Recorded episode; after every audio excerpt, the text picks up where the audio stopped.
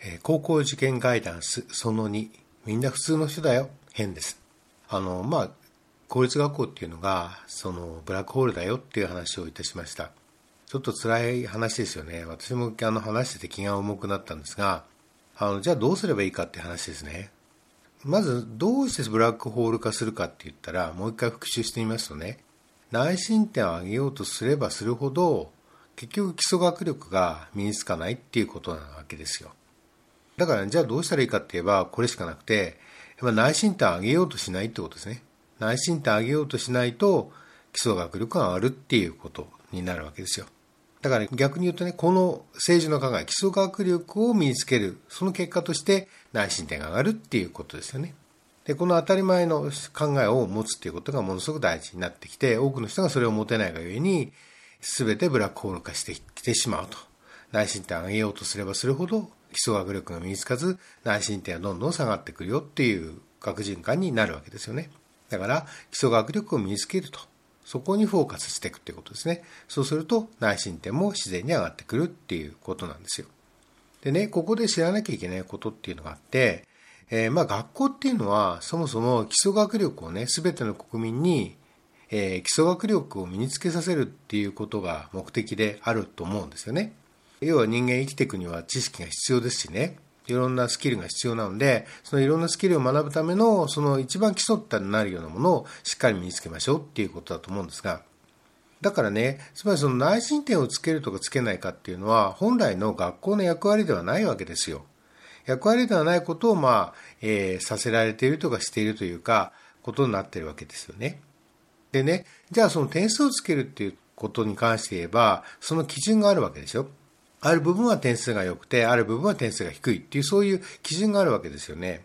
じゃあどういう基準があるかっていうと、要はスーパーマンですね。スーパーマンであればあるほど点数が高いっていうことですよ。つまりスーパーマンってどういうことかって言ったら、まあ友達もいっぱいいてね、で、まあクラスの中心で、で、生徒会活動も熱心にやって、そして部活もすごいできて、まあもちろん勉強もできるっていうのね。で、勉強もその単にその数学とか英語ができるだけじゃなくて、音楽とか美術とかね、そういうものもできる。で、え、みんなに慕われていると。で、先生も、ああまあ、いい生徒だなと思えるような先生受けもいいっていうのは、そういうことですよね。まあ、ある種もうスーパーマンですよ。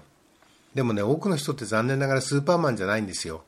で、お父さんお母さんもね、自分の子供はスーパーマンだっていうふうにしたいっていうことがあると思うんですけど、まずそこを捨てなきゃいけないんですね。まあ、自分も、つまりお父さんお母さん自体も普通の人だし、そして子供も普通の人だっていうことなんですよ。だから普通の人だから何でもかんでもできないし、またできるようになるためには、ものすごい努力が必要だっていうことなわけですよ。あの、よくね、あの、お父さんお母さんが、まあ、例えば成績の振るわない子供に向かってね、やればできるんだからとかって叱咤する場面って実はあるんですけど、まあ私の前でね、それをする場面あるんですよ。だけどね、それを絶対に言っちゃいけない言葉ですよって話を私はするんですね。やってもやってもできないことがあるんですよ。なぜならみんな普通の人だから。普通の人だから、やってもやっても努力しても、努力してもできないことがあるんです。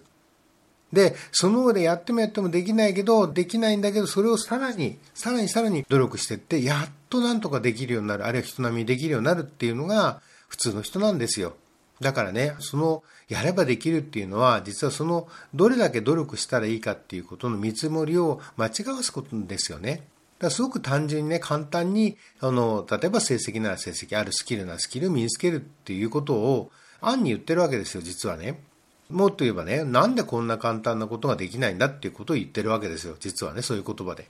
いや、簡単なことじゃないんですよ。簡単なことなんてないんですよ。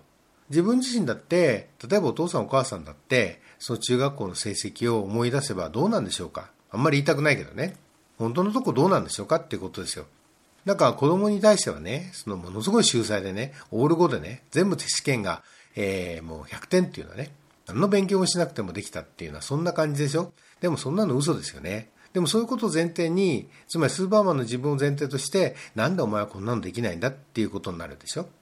結局ね、ここから始まってくるんですよ。だからね、自分も普通だし、まあお父さんもね、こうだったしね、とかっていうことが分かれば、あるいは子供もそうなんだなってことが分かれば、正しい時間の見積もりで正しい努力が必要だなわけですよ。とにかく100の努力が必要なところをね、1ではできないわけですよ。100は100いるわけですよね。だからそれをまあ、まずはそれを認めた上で勉強するっていうこと、あるいは努力していくっていうことなんですよね。だから基礎学力を身につけるって、いや、それやればできるっていうのは、それも、それもそれで真実なんだけど、だけど、だけどその中に基礎学力って言った時に、それをなんだこんな程度の低いことを勉強するのにそんなに時間がかかってるんだっていうことでもあるわけですよね。そんなことはないわけですよ。ものすごい時間が必要なわけですね。で、程度が低いって言ったって本当に程度が低いんですかっていうことも言えるわけですよね。ということでね、例えばその、まあ、数学の天才がいてね、一日中数学をやっていて、それしかしない人っていうのは、で学校も休みがちだしね、学校行っても誰ともこの口も聞かないしね、先生の言うことすら聞いてないしね、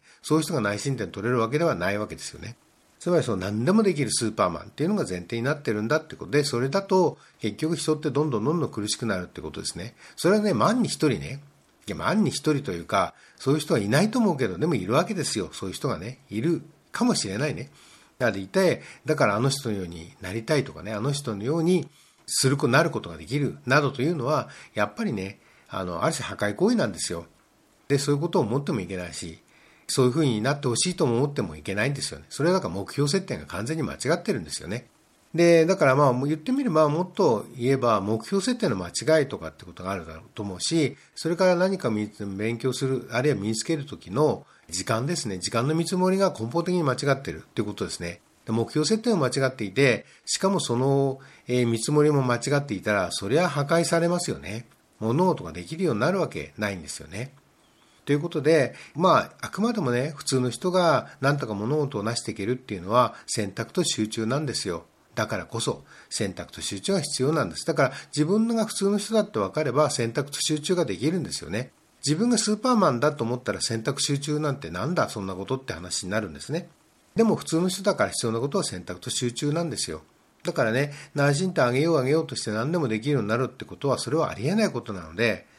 少なくとも普通の人にとってはね、そしてそれはもう大半の人は普通の人なわけで、だから、そういう意味では、その、しっかりやっていくために、あるいは結果を出していくためには選択と集中していくってこと。で、考え方としては、とにかく基礎学力を身につけようってことですね。で、その結果、点数は安心点上がっていくだろうということですね。もちろんね、それがね、満点かどうかわかりませんよ。満点になるかどうかわかりません。そういう目標設定すれも間違ってるでしょうね。ただ、えー、やはり、あの、今の時代っていうのは高度情報化社会で、だからこそ基本的な知識を身につけている、あるいはその基本的な知識の身につけ方を知っているっていうのはものすごく大事で、それはこれから AI がどんどんどんどん発達しようと、それは変わらないことなんですよね。人間がその学ぶっていうことからますますね、生涯、えー、人生が長くなっていきますから、人間が学ぶっていうことから離れることはできないんですよね。で、それがそのどんなにこういろんなね、例えば新しい学力観とかいろんなことをスローガンで歌われようとも、結局のところを学ぶってことは変わらないんですよね。じゃあ学ぶとはどうか、その本質をしっかりこう身につけるっていうことですね。それが、えー、要は基礎学力を身につけることであるし、そしてそのこのティーンエイジの頃ですが、中学校の頃の、え人にとって一番大事なことであるということですね。そういうことが共通の認識であれば、え逆に公立中学っていうのはブラックホールにならないで済むだろうなって思うんですね。ありがとうございました。